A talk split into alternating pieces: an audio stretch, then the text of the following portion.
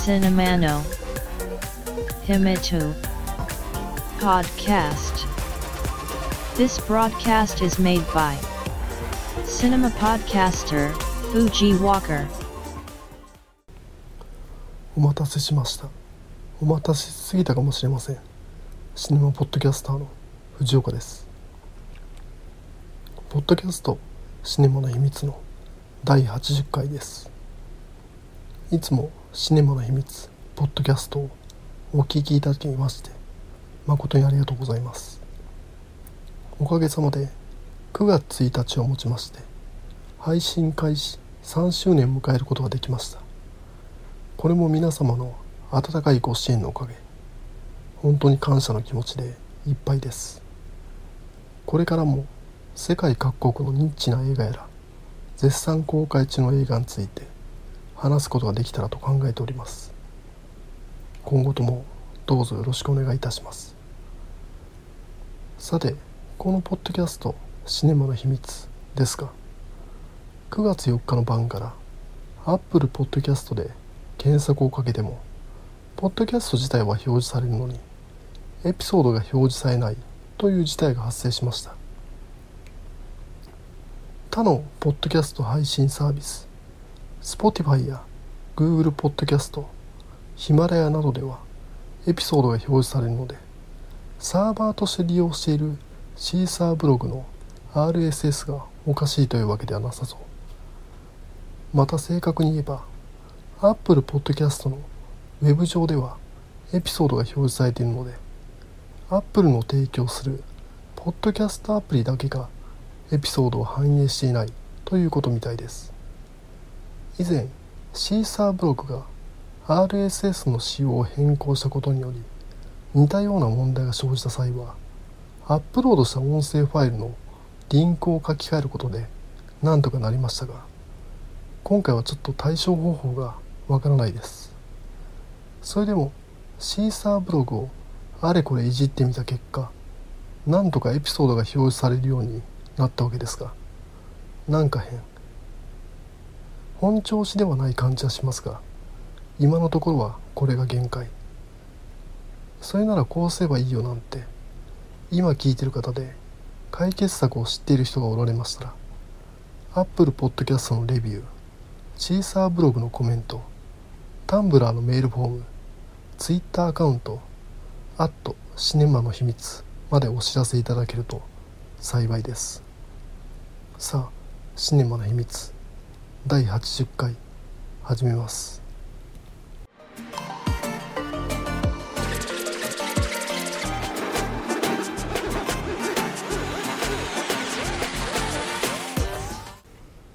今回紹介したい映画は「2つの国1つの家族」2017年に制作されたエジプト映画です。映像配信サービスのネットフリックスによって配信されていたのでそちらで鑑賞しました。このポッドキャストではさまざまな国や地域の映画を意識的に取り上げてますがエジプトは初めて紹介する国となりますね。エジプト。この国のことを知らない人はまずいないと思います。必ず学校の授業で習う国と言えますよね。いわゆる世界四大文明。メソポタミアインダス黄河そしてエジプト人類が初めて文明を築いた土地の一つがエジプト。この土地がかつては豊かだったことの象徴として巨大な王の墓ピラミッドが現在まで残っており近代においてはヨーロッパの地中海と中東の航海を結ぶスエズ運河が建設されエジプトは西洋と東洋を結ぶ要衝となりました。第二次大戦後アメリカとソビエトが覇権を争う東西冷戦の時代となると元軍人であるナセルがそれまでエジプトを支配していた王族をクーデターによって追放し大統領に就任。西側陣営東側陣営との距離を置く非同盟諸国の一員としてエジプトは独自に発展していくことになるわけです。ここら辺がエジプトの歴史として大体教科書に載っている話ですね。本作「2つの国1つの家族」の話を始める前にこの大枠の教科書に載っているエジプトの歴史からさらにここ10年くらいのエジプトの動きについても話しておきますね。ここら辺を押さえておくとどこかほのぼのとしたファミリームービーである本作「2つの国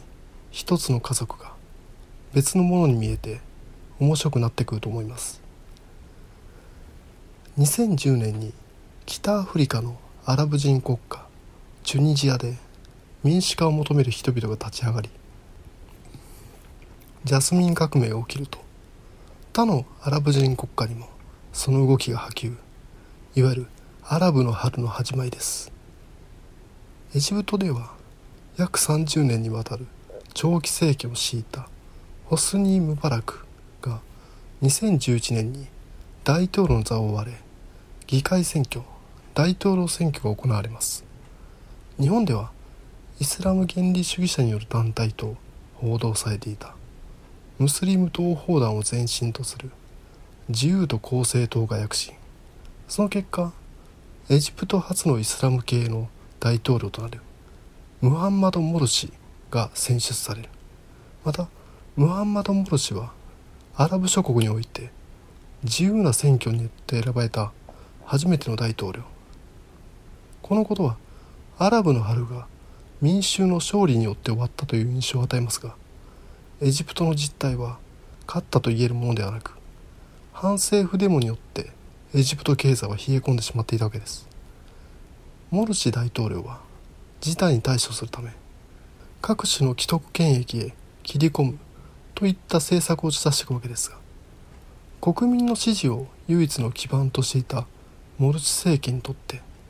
既得権益に切り込むことは自らの首を絞める行為となってしまうわけです。また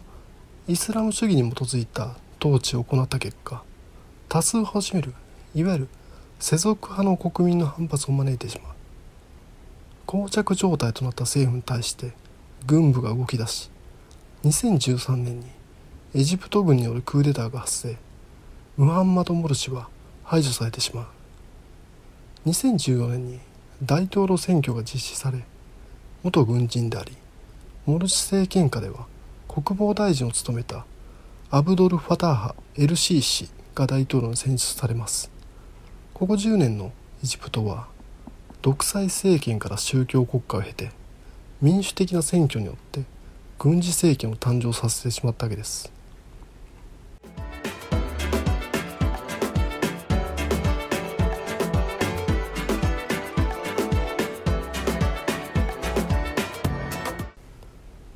このように2011年のアラブの春以降エジプトは目まぐるしく体制が変化してるわけですがここら辺の時代の変化は国民意識にどう作用したのかとある映画を見ると理解しやすかったです。それはエジプトを代表するコメディアンであるバセム・ユセフを追いかけたネットフリックスで配信されている2016年制作のドキュメンタリー映画「世界一危険なコメディアン」アラブの春以前は心臓外科医という安定した仕事に就いていたバセム・ユセフだったがエジプトの人々が立ち上がり自らの主張を路上で繰り広げる時代が始まると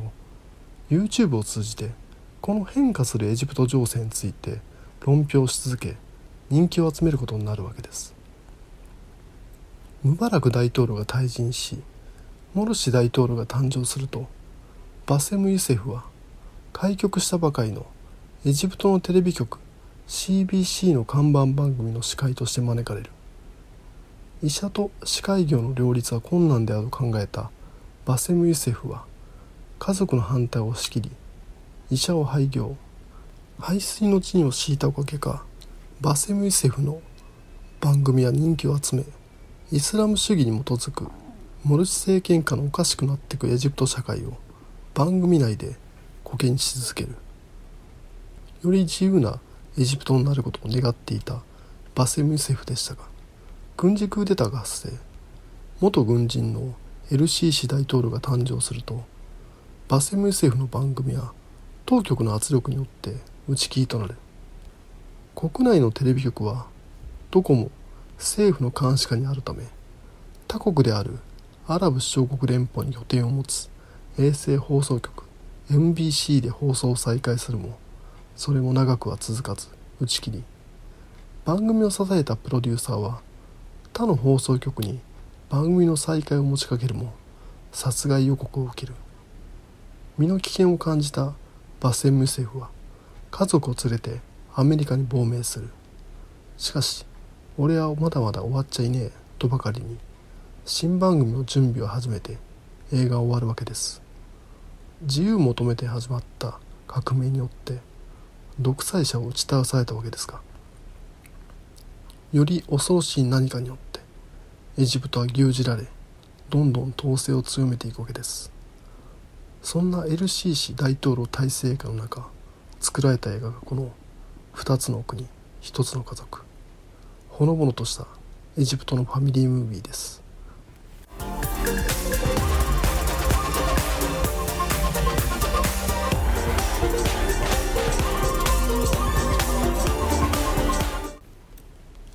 では本作「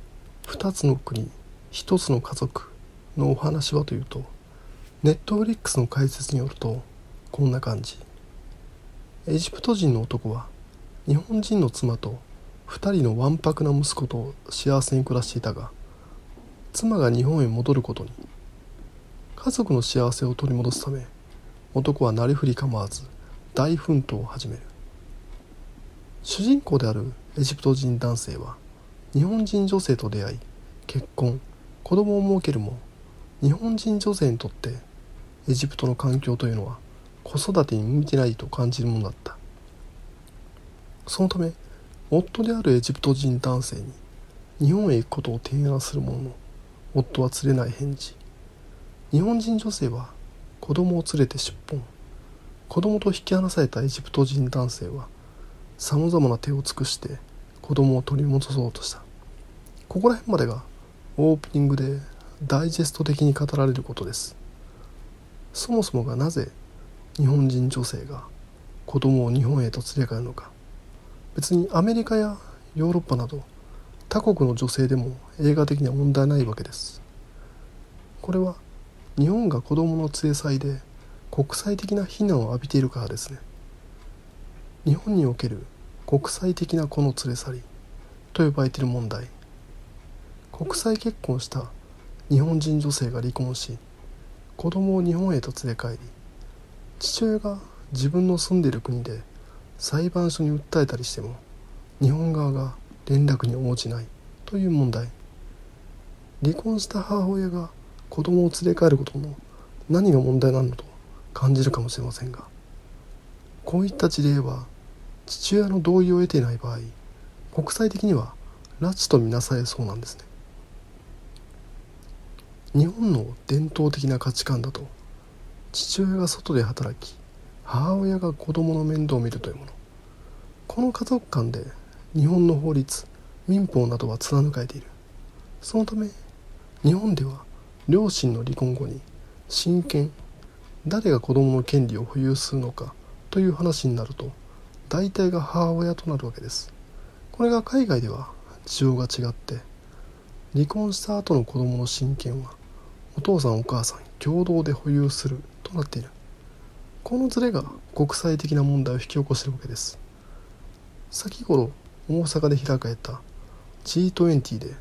フランスのマクロン大統領がやってきて安倍首相と会談を行った際日産ルノーの問題やノートダム大聖堂の再建問題と並んで話し合った議題の一つがこの問題でした。こういった子供の連れ去りが国際的な問題となっているから本作「2つの国1つの家族」で日本人女性が登場するわけです。日本文化に対して興味があるから日本人を登場させたわけではなく父親から子供を引き離すという行為に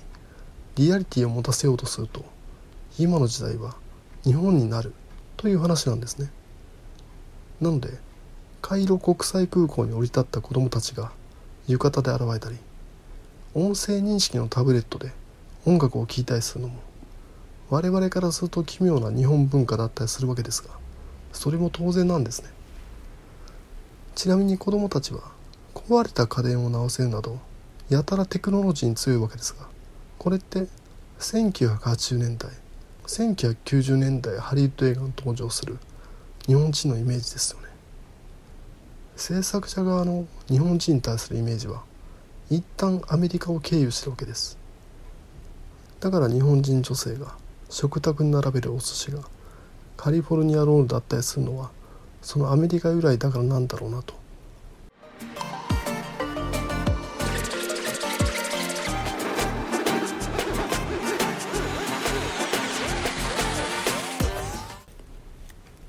そして大事なポイントとして本作「2つの国1つの家族」は LCC 大統領体制下で制作された映画です。子供のために奮闘する知恵を通してエジプト国民は堕落している。変わらなければ未来はないと訴える内容となっているわけですが主人公である父親は日本からやってきた子供たちに日本以上の高い教育を受けさせようとさまざまな学校へと通わせる。地元の公立校では満足できず進学校に通わせるわけですがそこは乱れた人たちの巣窟。だから進学校エリート校を出た人たちは堕落してるんだと言ってるのも同じ。エリートとは名ばかりでお金が合うだけ。ろくな教育は受け取らん。だから過去の政権はダメだった。それに対して現政権はちゃんと対応してる。という注釈が入るわけです。唐突に政府が新しい学校を設立したという情報がエジプトの絶望した主人公である父親にもたらされます。そこでは貧富の差は関係なく成績優秀であるなら入学することができ学費もタダだというわけです。本作「2つの国1つの家族」はプロパガンダ映画と言っても問題ないでしょう。これ見てる時すごい違和感が出てくるんですよ。子供たちが育つ環境にエジプトはなっていないと告発する映画ではあるものの出てくる子供は皆男の子ばかりなんですね。女の子は一切出てこない。エジプトの現在の子供を取り巻く状況を描いた映画に見せかけてますが違うわけです。映画内に自立した大人の女性は出てくるわけですがなぜ彼女がそうなえたのか家庭がわからない。だって女の子が作品世界のエジプトにいないから。エジプトを舞台にした日本が題材のカルチャーギャップコメディと思わせておきながらちょっと違うわけですよ。異文化結婚の難しさ違う価値観の夫婦による子育ての難しさその結果もたらされる広い視野といったカルチャーギャップコメディのセオリーにのっとっていながらちょっとずれていく。こんなの日本人が見て面白いのと思うかもしれませんがこのズレがどうしても面白い脈絡なくミュージカル場面に突入するなどやはりエジプトという違う文化を持つ国の映画ですとにかく起きる展開の一つ一つが味わい深い作品となっています本作おすすめです Podcast. Shine mo no hi me too. Wo, ki e. To ko. Apple Podcasts no. Review ya. Twitter. To. Social networking service day. Our get take ta di tally. Come so ya go e ken. Domata shi wo. Apple Podcasts. Sisabu arogu no commento. Tumblr. No mail form. Twitter. Account. At Cinemana Himitsu ni. Oyo se tata kiruto, sai wari death, o machi shiteg ali mas. こんな感じで2つの国1つの家族紹介させていただいたんですがどうでしょう？オープニングでも話しましたがこのポッドキャストを始めてもう3年が経過したわけです。その間このポッドキャストに対しての感想のお便りレビューみたいなものはごくわずか。ぶっちゃけ2件ほどですが待望というか待ちわびたというか久しぶりに感想のお便りが届きました。正確には Apple Podcast のレビューですが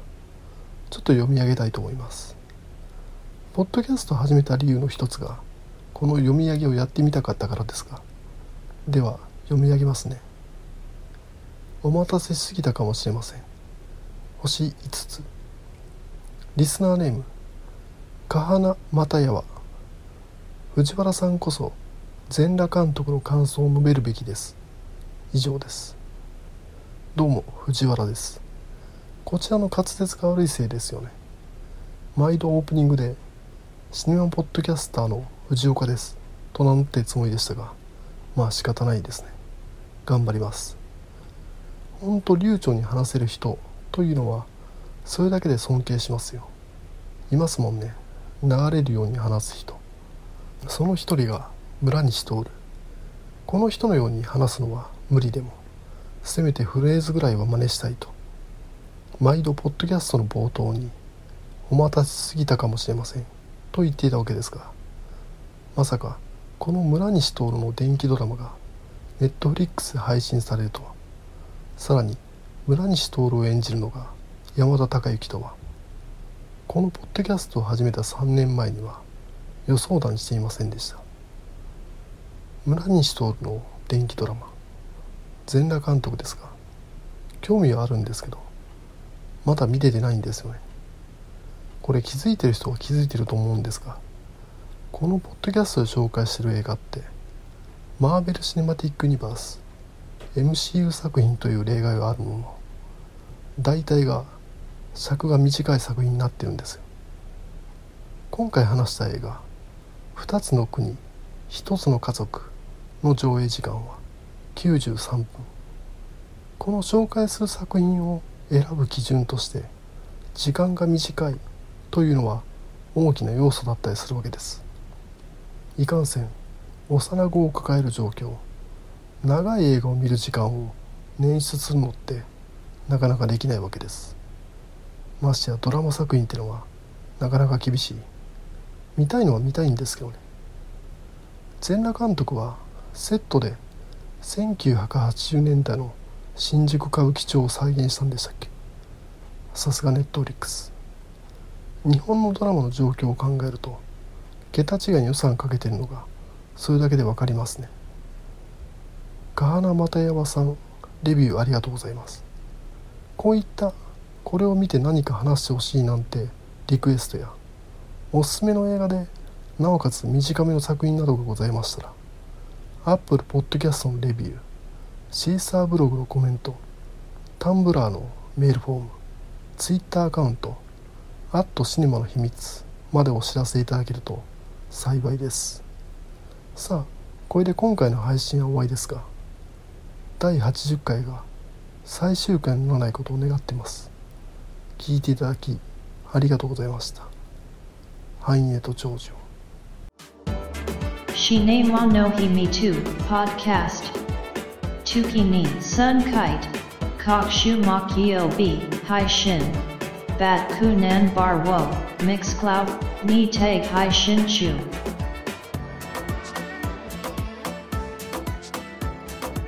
into enjoy the next broadcast distribution.